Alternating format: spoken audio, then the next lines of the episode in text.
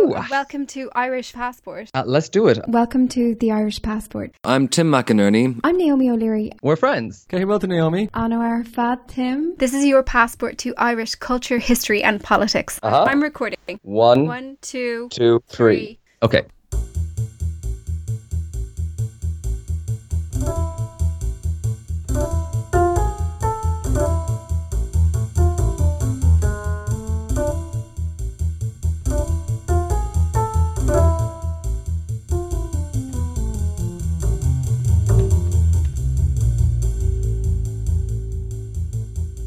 3 of the Irish Passport podcast is sponsored by BiddyMurphy.com, the online shop for genuine Irish goods made on the island of Ireland.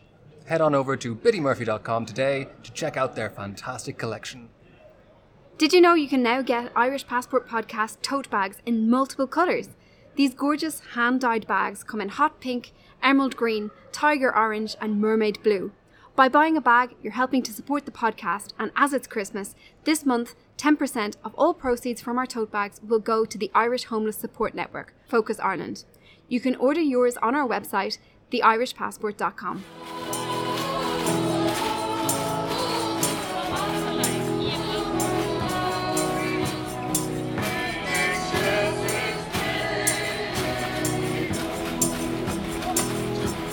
Tim here. I've just collected my bag from the baggage carousel. I'm just here at arrivals in uh, Terminal 1 in Dublin Airport, waiting for Tim to appear. There's loads of families here waiting to pick people up. Oh God, people are crying. Oh. I'm coming up to these famous sliding doors. There he is! Hello! Merry Christmas, how are you? Good. Hi everybody, Nola Conna Yiv Galer agus Fulcher Arash Gadi on Irish Passport Podcast. Nalakana, everyone. That means Merry Christmas, if you haven't guessed already. And today we're coming to you from a place that has some very special significance for Irish people around this time of year. We're in the airport. Yeah, we're actually just outside the main arrival gates at Dublin Airport, and if you haven't passed through an Irish airport at this time of year, let me tell you, it's quite the emotional journey. Every year, emigrants arrive back in their thousands from all over the world, returning to towns and villages all over the island to celebrate with their families. Some of these people may not have been home for years. Some arrive with children that have yet to meet their grandparents, some with new partners or new husbands or new wives. And for this one week of the year, Ireland kind of comes alive with all these old friends and family members. So we decided we'd talk a little bit about that sense of celebration today. The time around Christmas is known for being a time to spend with family all over the world. But in a country that's suffered mass emigration for generation upon generation, it really takes on a very special meaning. So, right here in this same airport where we are now, millions of Irish people have left the country over the years. And for a lot of those people, it would be one of the last times they ever set foot in Ireland. You know, before air travel became more affordable in recent years, it was just unfeasible for lots and lots of people to cross the world to see their families during the holidays or, or really, you know, ever. And that's still the case for lots of people today. Uh, in the past, emigration was so permanent that farewells at the airport, like uh, we, we're seeing and, and we will see in January, uh, Uh, were sometimes known as an Irish wake. Still today, lots of Irish emigrants will have moved to places thousands of kilometres away, like Australia or the United States. So coming home might mean taking time off work and spending thousands on airfares. It's a lot of logistics to handle, especially if they've got partners and children to bring along with them. So, understandably, it's not unusual for people not to see their families for many years at a time. So when you take that into account, Christmas is kind of totemic in Ireland in a way that I don't feel it is in many other countries. You know, obviously I'm an immigrant myself, uh, but luckily I'm not based that far away. I'm in France, uh, so I make this journey more or less every year, and it's a really singular feeling uh, every time. You know, uh, in the departures lounge, uh, wherever you are, waiting for a flight to Ireland, um, all those usual tourists and business travelers, you know, they're all replaced with all these young Irish people, and they're all looking really excited and impatient with big carry on bags full of presents for nieces and nephews or brothers and sisters. It's really nice to see. Yeah, it's an experience that dominates every Christmas for me as well. Um, of course, I've myself have been working in all sorts of different countries over the years, and it's very emotional traveling home at Christmas. And this year, um, the bulk of my siblings are also abroad, so I'm coming back to the airport on multiple occasions to, to greet different sisters. Myself, I, I often used to travel back on the ferry when I was living in the UK, and it's this sort of carnival of humanity with uh, crying babies and huge families and also like big groups of working men who are getting stuck into the pints. You know, Uh-huh. the kind of an, an, an air of an edge of anarchy reigns. um, it's this kind of sense of collective experience, like you're all taking part in a huge human migration, and you, you know that other passengers are going through exactly the same thing. And I think that that sense of common experience is part of why at this time of year you observe acts of great kindness because there's a sense that it's this kind of collective endeavor to get everyone home. So you'll you'll see travel staff going out of their way to reunite passengers and lost documents. And um, I remember one time on the boat from Holyhead to Dublin, we waited at the dock for two hours for the arrival of a train that had been delayed because the ferry company, even though they weren't connected with the train company, knew they had to do it to get all those passengers on the train home for Christmas. Wow, all right. Well, of course, uh, for all those travelers, the real show is always right here at the arrival gates. Uh, we're just sitting right outside them right now, and you can almost, you know, uh, feel the tension uh, when you're arriving into Dublin Airport before you come into these arrival gates. You know, whole families you know will be gathered there anxiously with balloons and banners. They might be singing or joking or laughing together. Dressed up, some of them this time. Yeah. Indeed, right. And they're all, you know, uh, waiting for their sons or daughters to arrive. So there's real anxiety in the air as well. And it's such a symbolic and emotional moment um, that actually the national news uh, comes here every year to cover those stories. Yeah, you have them all over the radio and TV, and they're very they're big tearjerkers. I mean, uh, it, it is an amazing feeling when you walk out of the arrival doors, like the sliding doors open, and suddenly there's a hundred eyes looking at you, like seeing if you're if you're their family member, and you're also searching the crowd to see the one that you're looking for, and and you know it- to either side of you, a great cheer might rise up, and people run into each other's arms. While I was waiting here for Tim, I decided to chat to a few families who were waiting to collect their loved ones about what they were going through. I'm just here in Dublin Airport. It's an amazingly festive scene with all of the lights twinkling, and it's incredibly emotional and kind of actually a bit surreal because there's a lot of photographers who are trying to take pictures of the families as they're re- reunited. You know, it's a classic uh, annual story about people reuniting at Christmas because of the large emigrant population of Ireland. And so there's a lot of media around who are kind of jumping on families as they reunite to capture the uh, emotional moments. And um, there's people are crying. I mean, even the journalists are crying. It's it's hugely emotional. My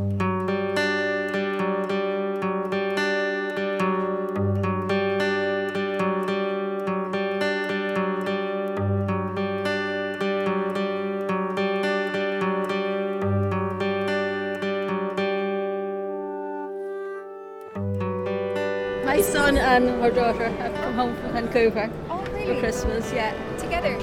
Together. Oh, they're sorting out the Christmas presents. And uh, what does it mean to you to have them home for Christmas? Um, absolutely world, brilliant. Yeah, absolute world, yeah. They've been waiting for a year. It's only is a year, but it's a long, long time. What are you waiting for? I'm waiting for my son and his wife and the baby. Where are they coming from? San Francisco. Yeah. All the way from San Francisco. And uh, where are you from yourself? Uh, near Carrick-on-Suir, County Tip. So you'll be uh, all at home in Tipperary this Christmas. Yes, all, all the family will be home this Christmas, yeah, for a change. And are they living over there full time? Oh, he's there, what, 12, 15 years? Yeah.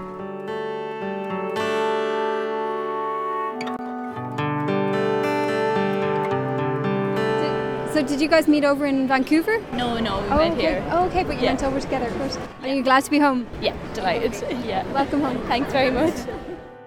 We travel from Zurich. Yeah, And what's it like to be home for Christmas? It's great. Yeah, it's first time. Baby's first Christmas. Yeah, this is Nella. Oh, fantastic. really good. This is the first time we brought her home. What's her name? Orla, She's she's lovely. thank you very much. Have a happy, happy Christmas. Uh, same to you, thank you.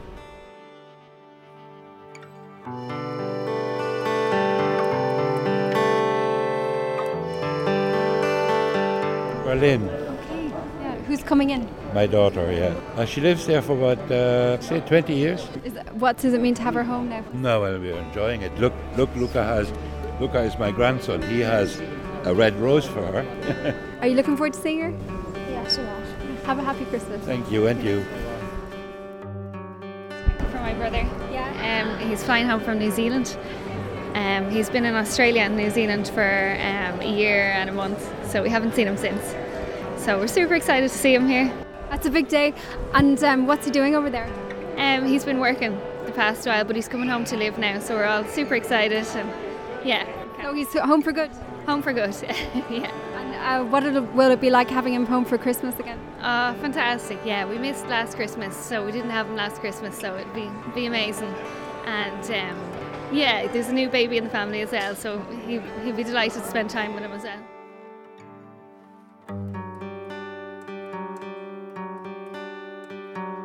Can I ask who you're waiting for? And my son. A sign for him. Yeah, it's kind of things fell off a bit, but it's, it's holding. Hopefully, um, Where is he coming from? he's coming from Toulouse in France. And what, what does it mean to you to have him home for Christmas? That just makes it complete. You know, it's it's not Christmas till everybody's there. You know, so I'm really looking forward to seeing it. Zara King, and I'm a news journalist with Virgin Media Television.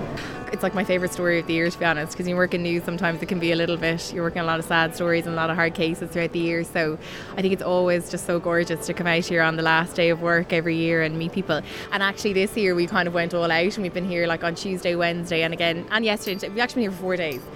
And I guess, like, for me, it just feels really like this is the epicenter of happiness. Like, it's where people are reunited, and, you know, I guess for people, like, it just goes to show no matter how far away we are from each other or how long we've been apart, that love prevails and that actually people stay connected even when they're really far apart. Like, I met a load of mums who hadn't seen their kids in five years, and it was like they'd seen them yesterday. It's just really gorgeous. I also love the stories. I mean, in particular, I remember back during the recession like you had a lot of families who the dad was working away in Australia and he was coming home and you would see like mum and the small kids waiting at the arrivals gate for him and that used to always kind of bring it it's funny like I cry all the time when I'm interviewing people which is probably highly unprofessional but it's really difficult to sort of hold it together because uh, all of the stories are very moving very moving Do, do you have any trick for stopping yourself from crying? Sometimes I'll look away, like so the cameraman will be filming, and sometimes I might just look away for a second and kind of glance back again, and I'm usually fine. But I'm a bit of a softy anyway, to be honest. But um, yeah, so no, it really is. It really is the best story of the year to work on for me, anyway. Like I say, when you're a news journalist, you know you cover an awful lot of tragedy, and it's part and parcel of the job. And you know you tell those stories, and you owe those people, you know. A, a, you know, to have their stories told in the right way, but it's days like today then that really warm your heart. Can I ask you who you're waiting on? Our daughter Rita, Where, where's she coming from? Vancouver. She's waiting for her bag, as usual. And when was the last time you saw her? Uh, we went over in May and she came home last Christmas again. Fantastic. And uh, what does it mean to have her back for Christmas? It's wonderful, wonderful. I hope you have a wonderful Christmas. Yeah. Mm, My happy returns.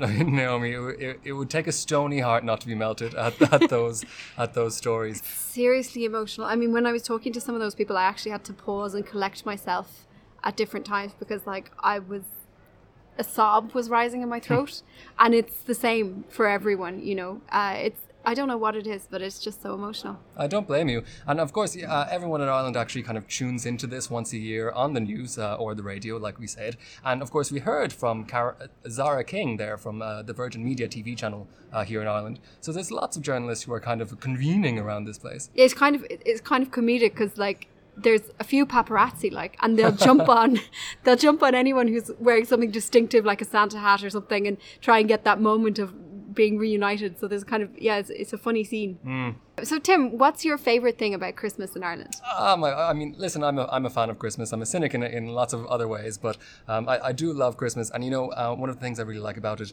is that it's a chance to get the whole family, you know, or most of them anyway, uh, in one room at one time, which, if you think about it, doesn't actually happen, you know, all that often, even at, at weddings or what have you, you know, everyone's a, a little bit dispersed.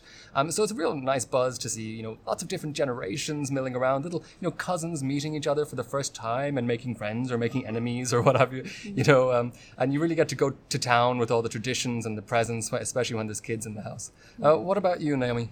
well yeah i'd say the crux of the day is really being with uh, your family i mean it's it's almost like a sacred thing it's it does feel like no other day of the year like a holy day just different to other days. Like there's actually a special exhilaration and buzz about it. Um, one year in London, I had to work on Christmas Day, and my family actually waited for me and celebrated Christmas a day late, which was amazing. But it it does show like the importance of it. I think without it, if if you going without it and being somewhere else, not celebrating, it would feel very empty and very bereft and just qu- quite lonely. And of course, that it can be an extremely difficult time of year for people who've lost someone and for who who might be going through difficult times. Right, and of course, that brings in the emigrant side of it too, in a way. Um, I think we've mentioned it before on this podcast that, you know, in our generation, more than half of more or less everyone you and I knew at school left the country at around Yeah. the same times, uh, same time that we did. Um, so, you know, when I do visit um, Ireland during the year, uh, it always feels very, very empty. You know, none of my old friends are there anymore. There's no one to call up and, and to go for a chat with. And there is a, a sense of, of, of loss, you know, sometimes um, just for the people who have left. Uh, but for this one week uh, of the year, you know, all that is put aside. Uh, loads of people come back all at the same time. Everyone, you know, goes out to the pub and catches up. Um, and you know, it, it enters new stages as people grow up. You know, they'll they'll they'll found their own families and start bringing their children, or, or start not not coming back at all anymore. You know, Mm. because they're celebrating uh, Christmas with themselves, and that's that's how life goes. Yeah. Um, but it's you know it's, it's still such a rare opportunity to see any people at all. You know, when when really there's so few chances uh, in such a, a mass emigration situation as this Yeah. to see your friends in one place at one time. It's funny now. Now that you mention that, it's bringing back memories for me of when I was a child and my parents were working in London. We were living over there, and we used to come back to Ireland for Christmas. You know, we'd come home to my grandparents' house or sometimes the the house of an aunt and uncle. And it's some of my strongest memories. It was always we always arrived by night. It seemed, Hmm. and the reason I knew I was home was because I could see the stone walls, you know, which you just wouldn't obviously see in London. Um, so yeah, the little stone walls at the side of the road, and then you'd arrive, and the loveliest thing was just having the absolute best crack with my cousins. You know, it was unsurpassable somehow.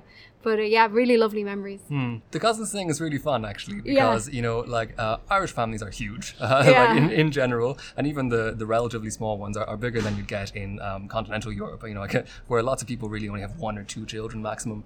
Um, uh, and meeting cousins, you know, is just such an exciting thing for a kid. Being thrown in a in a room of a relative or a house or a garden with you know, 15 kids who are more or less your same age, who Yeah. you know you have some kind of deep relationship with, Yeah. um, but who you really are just getting to know. You know, Christmas is the time for, for that to happen. Would really, I mean, I can't think of very many other occasions where it could. Christmas pints with the cousins is definitely a classic. it's funny, like the, it, it can actually be quite an intense period, and like it can actually wear you out physically because the week running up to Christmas is so frenetic with appointments to meet people. Mm. Because, like you described, him, like everyone not being at home during most of the time, suddenly everyone is here. So there's like a frantic social calendar, Mm. and you you know you might have cut pints with the cousins one day, and then like old friends the next day. And I think as well, like part of the reason why there's this sense of frenzy in the build up to Christmas is because Ireland shuts down completely for Christmas Day, Mm. like to a place to an extent that's really unusual. It's not like that in other countries, but like really, it will be crickets. Like there, nothing will be open. You can't get anything. So there's this sense that if you need anything like milk or bread or like let alone all the presents. You have to get it all done in time. So there's this mania that sets in and everyone's in the shops. You know the shops are rammed the streets are rammed the traffic is crazy you know and everyone's like running around in a frenzy. We heard from one listener uh, bob from los angeles and he traveled to ireland at christmas unsuspectingly and discovered that there was almost nothing to do. My wife and I traveled to Ireland for the first time in around Christmas time, 2017.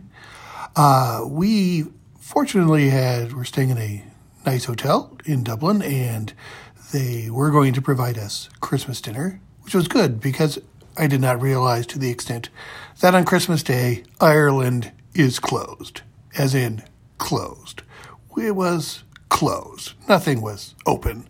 We debated whether or not perhaps going to get sick and go to the hospital to speak to a doctor and a nurse might, you know, give us some human interaction. But we ended up making the best of it. We enjoyed it. From being an American who was used to growing up with Irish Catholic priests, our Christmas Mass we went to, there was an American priest from Chicago uh, speaking to us, celebrating the Mass, giving us that idea maybe we're not in Kansas anymore. I'm not surprised at, at Bob's reaction there. I mean, I suppose you know when it's there is this big day and there might be you know ten or fifteen people in your house that you really have to prepare for. You Oh, can't really blame people for stocking up like it's going to be a nuclear winter just it's case. stress. It's stressful. like the sense of momentum, like it just goes be- above and beyond. At the moment, my my parents are involved in complex, uh, furtive texts to get the turkey. So they get their turkey directly from a farmer, Mm. and the handoff has to occur at a mutually agreed location, a car park somewhere in the outskirts of Dublin, where you know the bird, the carcass, will be produced from the boot of the car, and you know the exchange will be made for cash, and there'll, and and there'll be a few other customers, you know, who have arranged this all over by text there to collect their bird as well. And it was funny. My uh, my mum was telling me this morning that last year when they went to do the handoff. Uh, someone just observed the scene of something being got out of the back of the car and other people there to get it.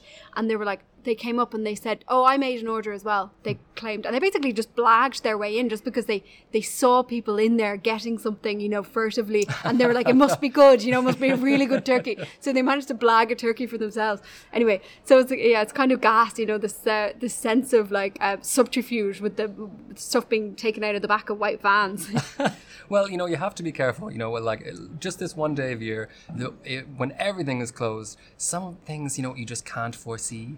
Like, Yeah. uh, you know, one Christmas. I don't remember. I think it might have been more than one Christmas actually. Um, uh, we had no water. For- Water. on Christmas Day. Oh my God. I think one one Christmas it froze over. I can't quite remember, and the pipes had frozen in the ground because I- Disaster. I, live out in the country, and you know the pipes just froze in the ground.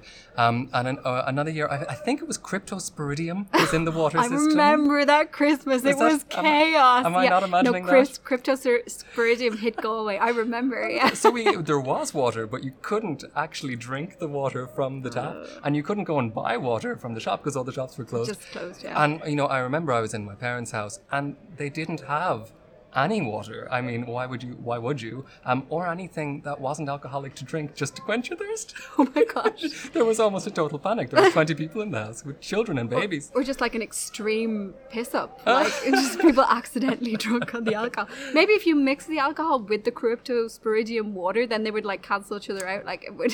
what? That's not a bad idea.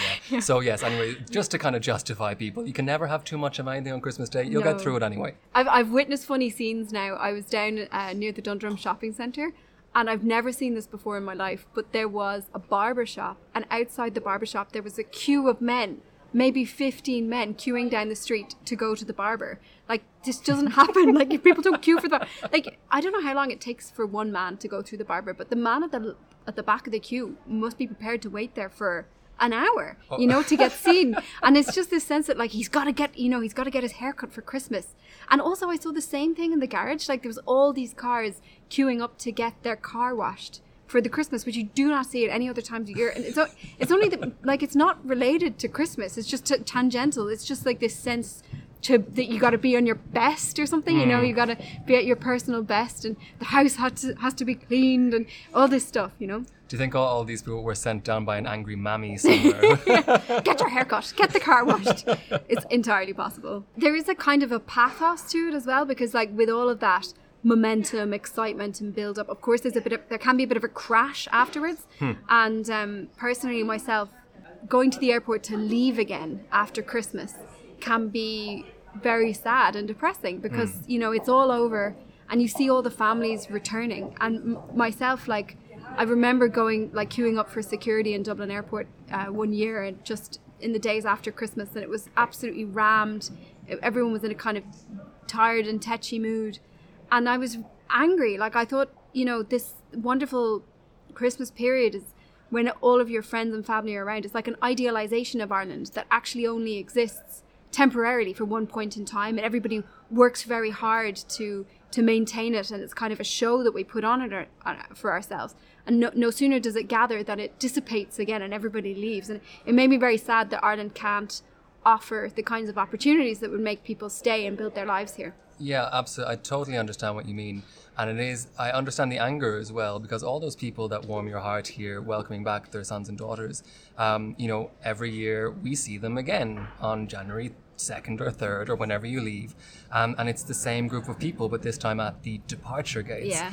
And they're weeping, but not in a happy Christmas way, in a, Yeah. in a way that they're sending off their children to live somewhere else because they can't find a job or a house in this country. And it, it, it's, it's pretty awful. And it does make it feel like, you know, you know, this is a heartwarming thing once a year, but it actually kind of pastes over something deeply dysfunctional uh, in the country. Yeah. Like normal countries don't, you know, have this international back and forth to see their families once a year. yeah Mm. this kind of mad party where which has so much meaning and attached to it Mm. A frenzy annual frenzy so obviously uh, christmas is a christian feast day uh, clearly Mhm. um, but actually in ireland like in many places in europe lots of the traditions that we associate with christmas are actually pre-christian in origin things like uh, mistletoe and holly bushes and gift giving and all those things are extremely ancient of course this time of year coincides with the winter solstice the shortest day of the year and we know that this date was important to some of the earliest settlers in Ireland because we have these giant megalithic monuments, thousands of years old, that dot the country.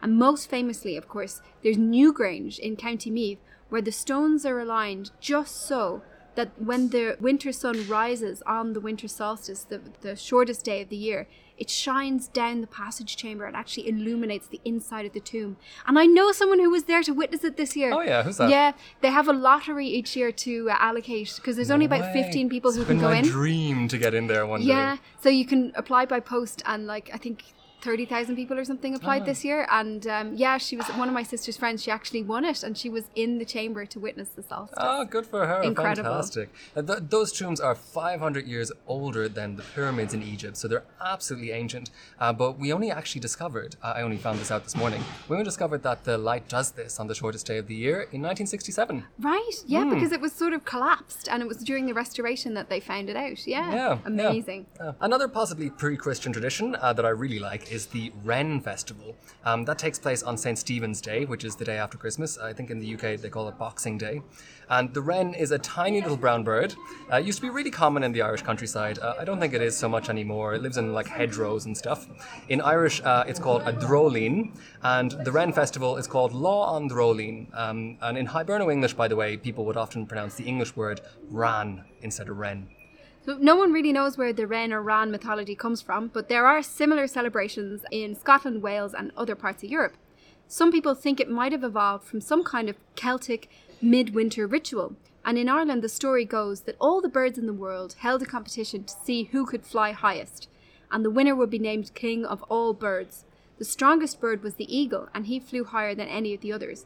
But then, just as the eagle reached his highest point and got too tired to go any further, the little wren emerged from his feathers where he'd been hiding and soared up above him. So the cunning wren was crowned king. Yeah, it's a, it's a really nice story, actually. I've always quite liked it.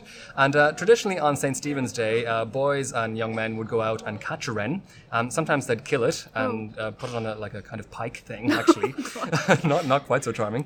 and other times, we know that they kept it alive too. Uh, it seems to have depended on local tradition. And then, whether with the wren, dead or alive, uh, they would go door to door asking for money from everyone uh, for the wren's funeral. And with that money, they'd throw a big party to, to celebrate the wren. Um, it shares a lot, actually, in common with Irish Halloween traditions. Um, for this day, people would dress up in disguises. Um, they'd often play music or hold street dances. And in lots of places, especially in County Kerry, uh, they still dress up in these fantastic disguises made of straw. And the idea is that you can go out and enjoy the revelry on the streets and nobody knows who you are. Today, the tradition has declined a fair bit, um, but yeah, still lives on in some places, especially Kerry, as you say, Tim. But never fear, listeners, no wrens are harmed these days. But you can still hear the tradition in the popular chant that people say going from door to door, which goes like this The wren, the wren, the king of the birds, St. Stephen's Day was caught in the furs. Her clothes were torn, her shoes were all worn. Up with the kettle and down with the pan. Give us a penny to bury the wren. If you haven't a penny, a half penny will do. If you haven't a half penny, God bless you. Lo- lovely rendition, Naomi. Uh, uh, uh, by the way, I should mention that we are sitting in the departures lounge. Uh, Naomi got quite a look from people around us with that. they were just wheeling their bags by, like, what are they doing? We're like gathered here. We've got a coat over us, you know, to try and help the audio. January what are they doing? Like, what? poem Who are they talking to? anyway, um, another really lovely Irish Christmas tradition, uh, which brings in the immigrant tradition, actually, emigrant tradition, is uh, placing a candle in the window on Christmas Eve. Um, that's there to offer welcome to strangers who might need a place to sleep. In the 1990s, it, it took on particular symbolic relevance because the then President of Ireland, Mary Robinson, put a candle in the window of Áras an Uachtaráin, the uh, President's residence, and as a message of support for all the Irish diaspora around the world. There's something really touching about the tradition, um, especially in the countryside, actually, you know, where you have just houses very few and far between. Uh, because sometimes you'll be driving, you know, in a, in a frosty winter night in, in, in the black um, countryside, and you'll just, you'll just catch a glimpse of a candle somewhere on a hill, maybe in a distant farmhouse. It's really nice to see. I'm going to have to read out the quote by uh, John Millington Synge. So yeah, this quote is actually written up on the wall of uh, Dublin Airport in one part of the airport, and it's from the Playboy of The Western World. And Christie says it to Pegeen. It's a quote that kind of recalls what it would be like to sight a candle in a window, a little light, uh, when you're making your lonely way across the fields. And he says, "Isn't there a light of seven heavens in your heart alone, the way you'd be an angel's lamp to me from this out, and I abroad in the darkness, spearing salmons in the Owens or in the Carrowmore?" They chat for a bit longer than that, setting scene. But we shouldn't forget, Tim, about the most important and uh, fun Irish Christmas tradition of all, Nollaig na mBan, or Women's Christmas. Ah, yes, but of course, uh, this happens um, just after Christmas, uh, usually on the 6th of January. So all those festivities are mostly over, and the idea is that on this day, Nollaig na mBan, the Women's Christmas, that all the women of the house get a day off after having slaved over all these big feasts and hosting parties and whatnot. Yeah, and of course, it refers to a time um, not very long ago when it was considered a duty of all the women to do that work um, alone. Uh, of course, times have changed. However, my experience is that labour at Christmas is very lopsided in many cases still. Um, Nollaig na mBan is celebrated uh, a little bit in a tongue of cheek way in many times in, in, in, parts of the country. So mothers and wives and daughters will often head out to the pub and leave the men at home and have an evening of celebration to themselves. So Naomi, what is Christmas going to be like in the O'Leary house? Well, um, there's a we'd often go to midnight mass, so we, we call it midnight mass, even though we'd actually going to a Protestant church uh, where it's called uh, service. You know, we'd hear a bit of the old uh, "Hark the Herald" and the carols and all that. Uh, it's it, it kind of it's an important tradition for me because as a kid we'd always be involved in some manner of Christmas musical performance. so hearing those carols is very special in giving me that special Christmas feeling, you know, like the day has arrived. And also, um, we, we often would go into Christchurch Cathedral in the centre of Dublin for the for the late service. And being out so late at night on Christmas Eve in Dublin is very special. You know, pretty much everything is shut down. There's no public transport. All the shops are closed. There's hardly anyone on the streets. It's a ghost town, really. But it has this silent, special atmosphere on Christmas Eve.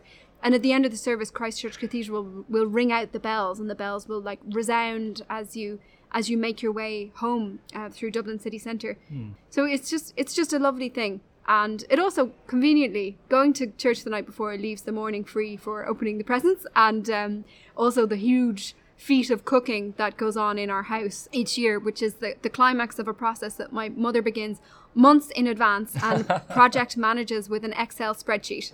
is that true? Yeah. well, well, good honor. The different tasks assigned to different family members. We also have a voting system where we uh, eliminate things that are not worth it. So we get to assign a value to each element of the Christmas dinner. I'm not a particular fan of Brussels sprouts, so I give it a minus one. but overall, the family vote elevates it enough so that it is included, you know. So anyway, it's basically a way of identifying if there's something that can be simplified or cut out of the extremely complex and uh, laborious process. That's very that's very clever actually and very democratic. Mm. Uh, well, uh, in my house, it was it was always a, a very happy time. Uh, kudos to my to my parents for making our, our Christmas childhoods really lovely. Um, would would always leave out a, a, mince pie and some Guinness for Santa. Uh, though I believe I believe uh, for many years now that has been discouraged, leaving Guinness out for Santa because he shouldn't be drinking and driving. Does that count for a magical sleigh though that manages to It go? does. it does because you know you can you can fly into anything, a telegraph pole or anything. Yeah. Uh, so myself and my sisters uh, would wake up, uh, you know, really early the next day, uh, as, as early as was, you know, respectable without without um, causing total chaos, and uh, find our presents. Um, now, funnily enough, Santa in our house was not a great present wrapper. Oh, really? Now I have to say that uh, he would just lob the toys into plastic bin bags um, for some reason. he had no truck with uh, wrapping paper No, in the McInerney household. no truck. Well, actually, sometimes it seemed like he had wrapped the first one or two, and then just gave up on the whole project and started started jumping in, uh, in in plastic bags. Um, but whatever, uh, you know, you can't be complaining when you're when you're getting free toys. Um, now, the only downside was we didn't go to that midnight mass. We went to mass then on Christmas Day at twelve o'clock, which was oh, was like the worst thing in the world. I hated it so much because the only thing you wanted to do was uh, play with your your new toys. You know, you're a Yeah. child and you have no sense of patience and no sense of um, of a kind of delayed gratification. Um, and then even worse than when you were at mass, which was uh, the only day of the year when everyone in the community would actually go, all stuffy and smelling like perfume. And the, the priest would be giving some killjoy sermon about how Christmas was too materialistic and we'd all forgotten the true meaning. Did the, did the children not have to bring in their presents and show what they got? No. well, it was kind of discouraged. I mean, Okay. they'd bring one or two, Yeah. but it was w- almost worse than not because you'd have to not play with it during the mass. Oh. It's like, you know, impossible to do. Um, so I remember just thinking, you know, leave us alone. Just let us play with our presents. Stop this pontificating for one day of the year. Um, so um, then once that was over, and it felt like it took about 16 hours, we were to head out to uh, the sea. We'd take a big long walk by the sea with our new tricycles or whatever it was, and then we'd all, all come home all hungry and fresh and, and ready to get uh, get Christmas dinner on the go. Yeah. Um, and you know, um, back when I was very young, of course, there'd be there'd be visits to grandparents or maybe older people who might have lived alone, and then you could count on you know the odd five pound note being stuffed in your shirt pocket, you know, by by a kindly uh, old relative. Ah, um, yeah. So it was really nice, yeah. We did to do those visits on well, we on Christmas Eve we used to do them, and then Stephen's Day we all we always have the wider maternal family do, where we go to my grandparents and you know we gather with all the cousins then. But um, it's quite funny on the on Christmas Day itself. It became out of fashion in my family for us to do visits because it was just too much and the turkey was on and you know all this kind of thing. But then one year my dad just announced that uh, about three days out for from Christmas that the Swedes were coming. Swedes. So he, he just not, found- not the not the vegetable no, turnip no, type the thing. no. humans, yeah, the, the, the Scandinavian ones. So uh, he'd found out that like a local neighbor uh, was having Swedes over for Christmas, and he wanted, he was excited by this and wanted to have them over too. so we had them on Christmas morning, and it was just, and there was this sense of. Um, almost an edge of hysteria because the Swedes, random people we'd never met, were coming. And, you know, we had, what were we going to do with them? What would they expect? And so we ended, anyway, we ended up, I, I don't know why this became, the, why, how this was rationalized, but we, what we ultimately did was we had a, like a very elaborate gin and tonic bar where we served them gin and tonics. Why we thought this was the appropriate way to, to have Swedes, I've no idea, but we never did. go wrong with the gin and tonic meal. Everybody got plastered. we were all falling around by about 3 p.m. It was a disaster. I would have loved it. I'm sure they were thrilled. We have a very special story to share with you today, which is um, from a listener who sent us an audio note all the way from the city of Chicago. Jeff wrote to us describing himself as a banished baby. It's a very special Christmas for him. Here's what he told us. Hi, this is Jeff Angevine. This Christmas, my 61st, will be the first one to include contact with my brothers and sisters and multitudes of cousins in the Republic of Ireland. I was born in Dublin in the late 50s and adopted uh, out to America. And this year, I found my birth family. It's been a remarkable year, and definitely my most Irish Christmas. Wow, that's that's that's so that's so lovely to to hear, and you know, actually, it's a good moment to say that. Oh, how many emails we've received on a similar line uh, Yeah, to that? It's, yeah, it's exactly. actually um, bowling. many, many adoption stories and people who are tracing their roots. Mm. Um, we asked Jeff a little bit about um, to tell tell us a bit more via email about the story, and basically he said that his parents had had him before they were married, and he was born in the Coombe Hospital in Dublin, and that his adoption was handled by the St Patrick's Guild, and uh, he was adopted out, went over to uh, to the United States, and his parents actually married. They married and they went on to have many more children. So that's why he has all those uh, brothers and sisters that he didn't know about. And that he found only very late on in life after both of his parents sadly had already passed away.